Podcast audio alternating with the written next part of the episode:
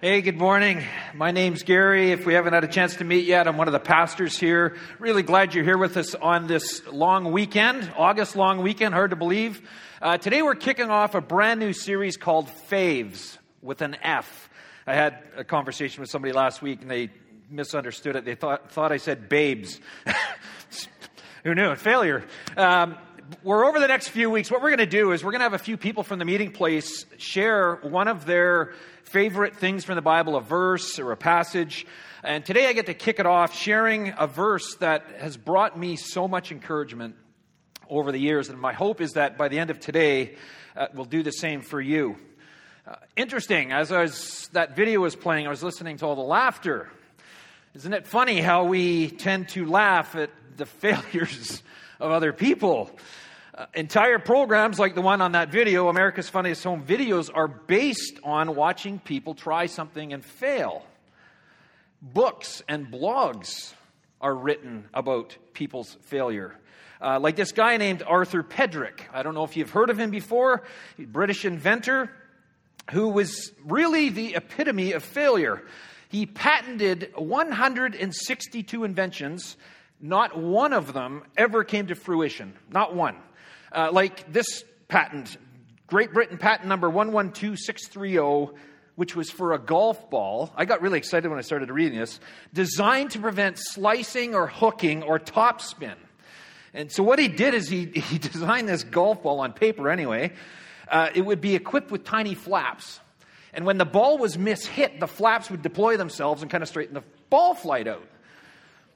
Gets better. He also designed the inside of the ball to reflect radio waves. So the golfer would carry this homing device. So if you did hit it into the bush or into the rough, it was easy to find your ball. Now, I go to our Wednesday night TMP golf nights at Winchelsea View. There is a need for this. And I'll be honest, I'd be the first in line. I'd probably buy out the stores so no one else could ever get one. Uh, we, there's something about us that just likes, enjoys watching or looking at people's failures. Kind of like this guy's attempt at hiding a package underneath a doormat. or this attempt at being sly with your security. Or how about this one? This is like a double fail.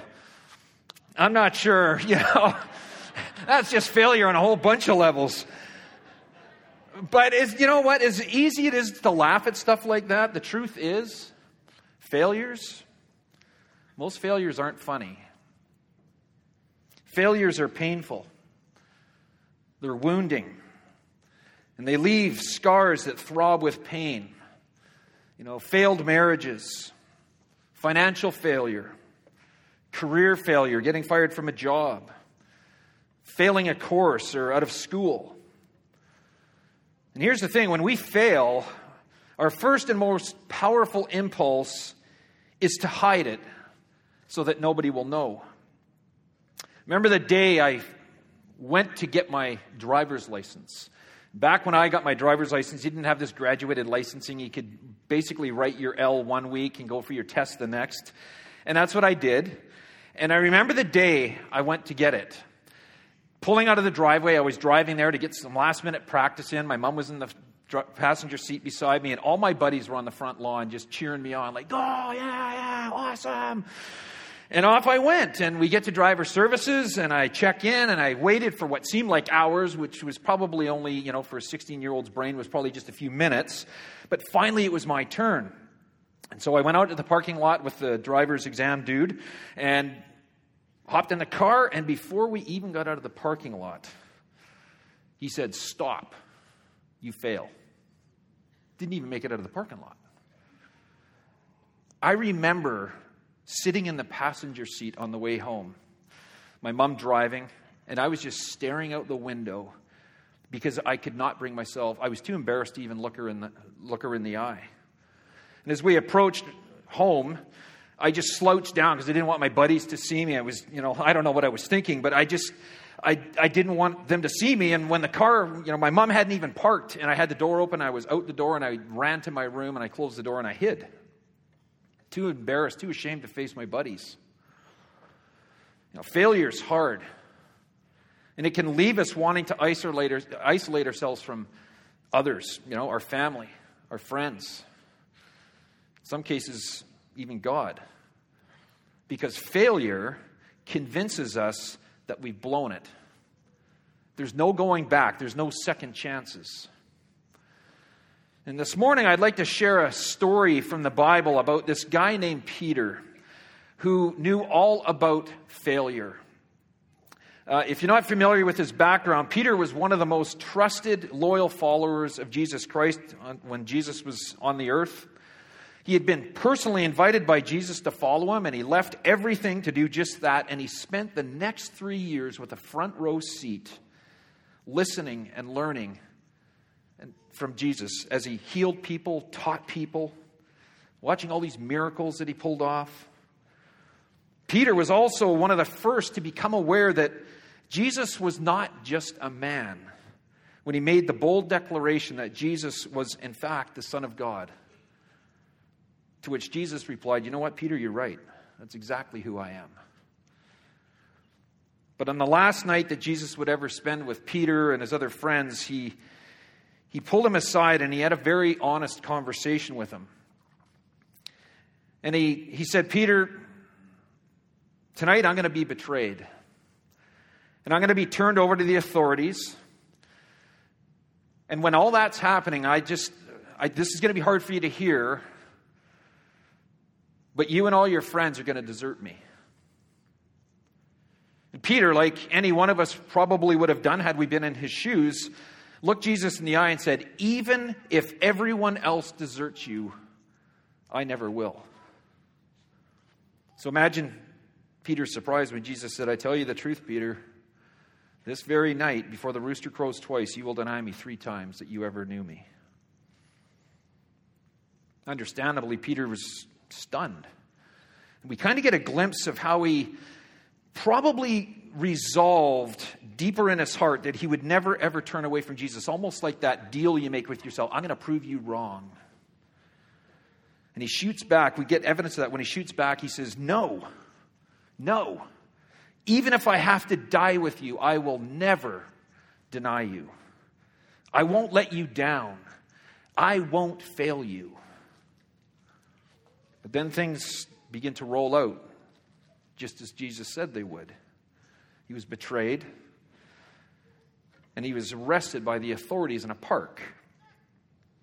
Peter is so upset when all this is happening that he puts up a big fight and he, he whips out a weapon and goes to hit one of the guys that's taking Jesus into custody and he slices his ear off. A little over the top, admittedly. But Peter is showing his resolve to do everything he could to stand up for Jesus. Fast forward a few hours. Jesus has been arrested. He's inside the courtyard of the head religious official and he's being interrogated by all these other religious leaders. And that's when this happens. While all this was going on, Peter was down in the courtyard. One of the chief priest's servant girls came in and, seeing Peter warming himself there, looked hard at him and said, You were with the Nazarene, Jesus. He denied it. I don't know what you're talking about. He went out in the porch. A rooster crowed. The girl spotted him and began telling the people standing around, He's one of them. And he denied it again. And after a little while, the bystanders brought it up again. You've got to be one of them. You've got Galilean written all over you. And that's the place that he was from, from Galilee. And now Peter, it says, got really nervous and swore, I never laid eyes on the man you're talking about. Just then, the rooster crowed a second time.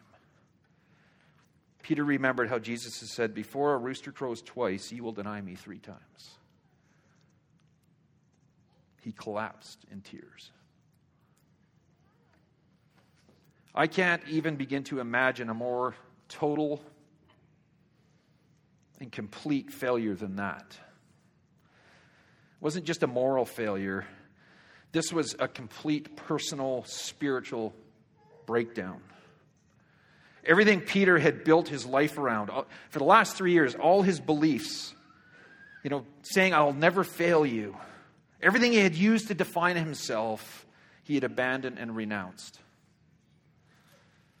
I mean, he had been a follower, one of the 12 personally handpicked by Jesus. And then he walked and he talked and celebrated and laughed with Jesus for three years. And then on a single night, a single night, when the chips were down, he denied even knowing him. And when that rooster crowed, Peter was instantly aware of his failure. He'd absolutely blown it, and there was no going back. He had bailed on Jesus, the man he had recognized as the Messiah, the Savior, his teacher, his friend. And then everything else that Jesus had said would happen happened. Jesus was sentenced and crucified and buried in a tomb. And three days later, some women went to the tomb on that very first Easter morning. And when they arrived, they saw that the stone that had been in place of the entrance had been rolled to the side. And so they went inside, and as they entered the tomb, they saw a young man dressed in a white robe sitting on the right side. And they were alarmed. Don't be alarmed, he said. You are looking for Jesus the Nazarene, who was crucified. He's risen, he's not here. See the place where they laid him? But go, tell Peter, go tell his disciples and Peter, he is going ahead of you into Galilee and there you will see him, just as he told you.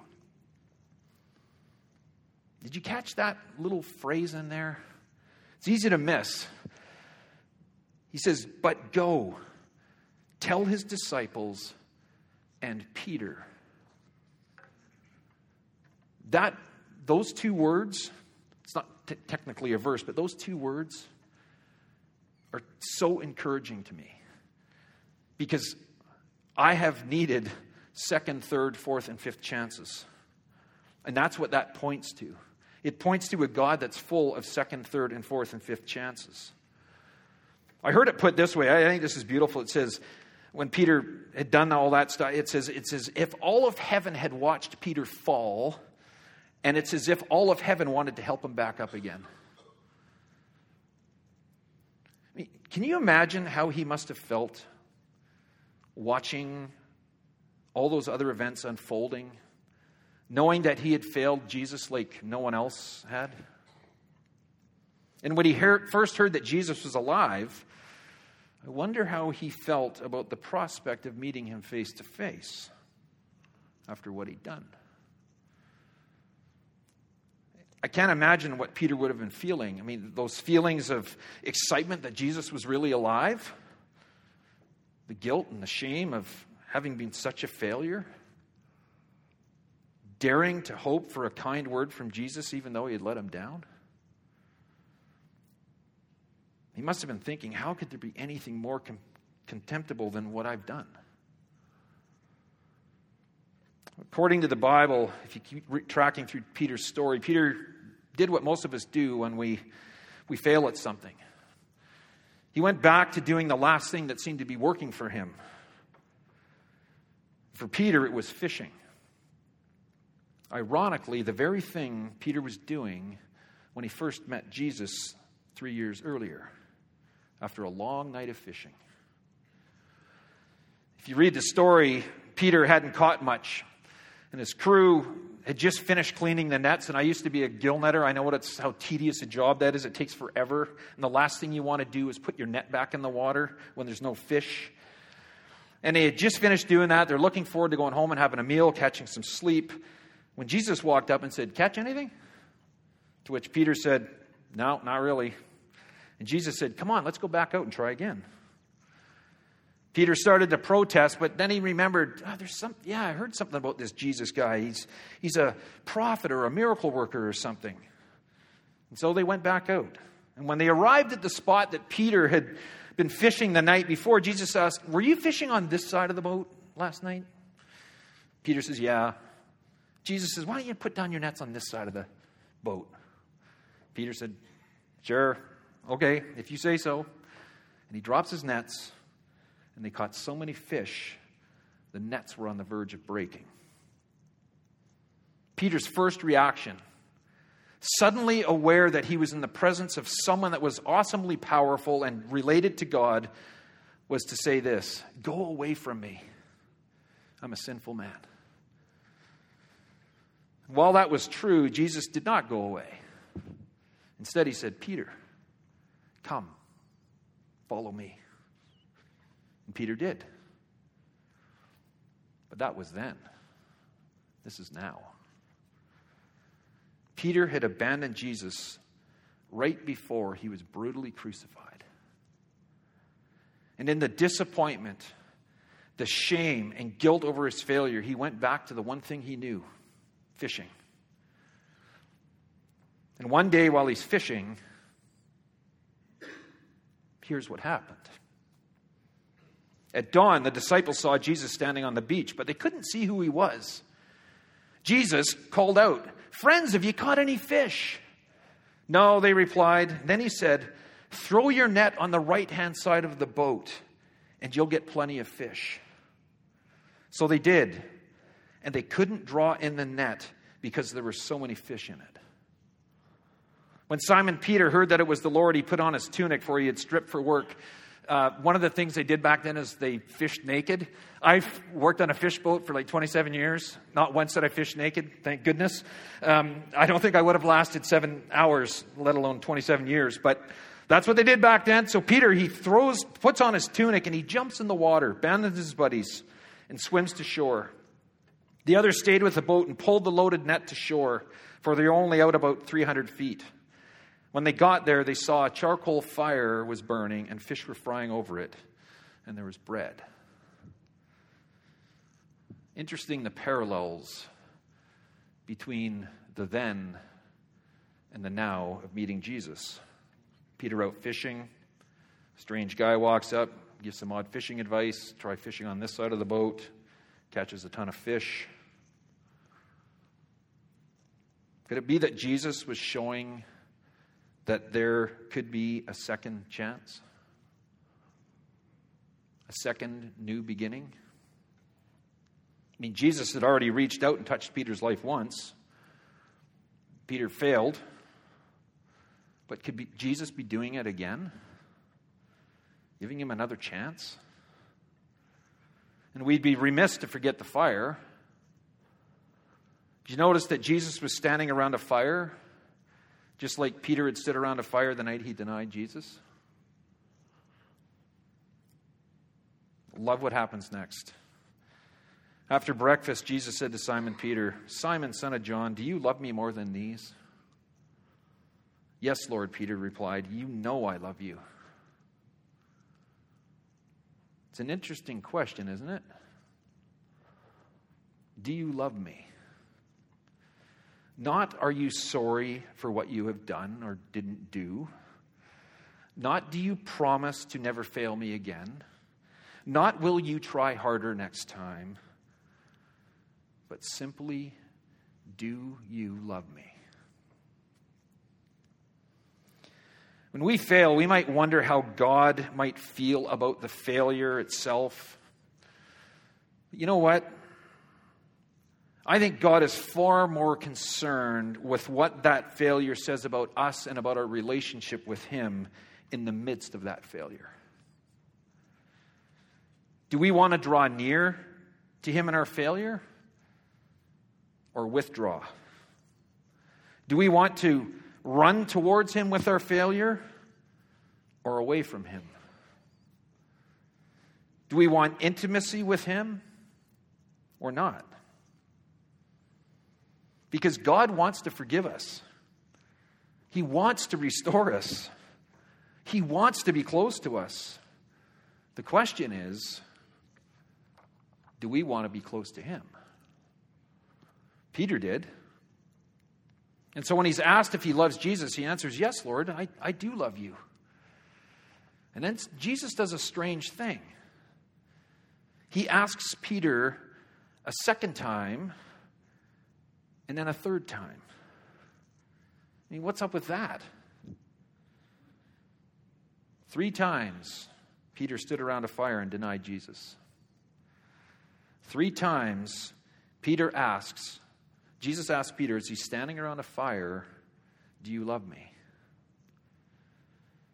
Each time meeting him in his failures, with the challenge to not let that failure be the defining moment in his life. And then to squash any doubts Peter may have had floating in his mind, like, could this be true? A second chance? Jesus says the words that he said to Peter at the very beginning of the relationship Come, follow me. The charcoal fire that had once represented failure to Peter now represents something else, something brand new forgiveness. And the same is true for you and for me today. Failure does not have to define who we are, it doesn't have to have the final word. It doesn't have to end our life as we know it, much less your relationship with God. Because here's the thing through this story, and many like it in the Bible, we get a picture of a God who loves us that we can come to and say, Man, I blew it, I failed. I'm sorry. Just please forgive me. And Jesus says, You bet. And that's not all. God then offers you and I the chance to move from forgiveness to a new life, a new beginning, just like He did with Peter. And I think that is pretty cool. And Peter. You can just and blank and put your name in there. I don't know where you find yourself this morning. Maybe you've come in here, and as I've mentioned that, you've got something bubbling around in your head, and just like, I just can't get past this. Uh, we have a team, a prayer team at the back, willing to talk with you more about it. We have a hope team out in the lobby uh, with, with professionals that would love to, to talk with you and help you work through some of that. Uh, so please take advantage of that. But I'm so glad that you're here with us on this journey because that's what this is. This is a journey. We get to do it together. I invite you to pray with me. God, thank you for refusing to allow us to be defined by our failures. We thank you for the wisdom and experience and perseverance found only in our lowest points, because that's where we learn so much about ourselves and so much about you. And I just pray that you would open our eyes to the second chances that you offer, the third and the fourth and the fifth and the hundredth chances that you offer. And give us the courage and the humility to pick ourselves up and start again after we fall. And we pray this in the grace of your name. Amen.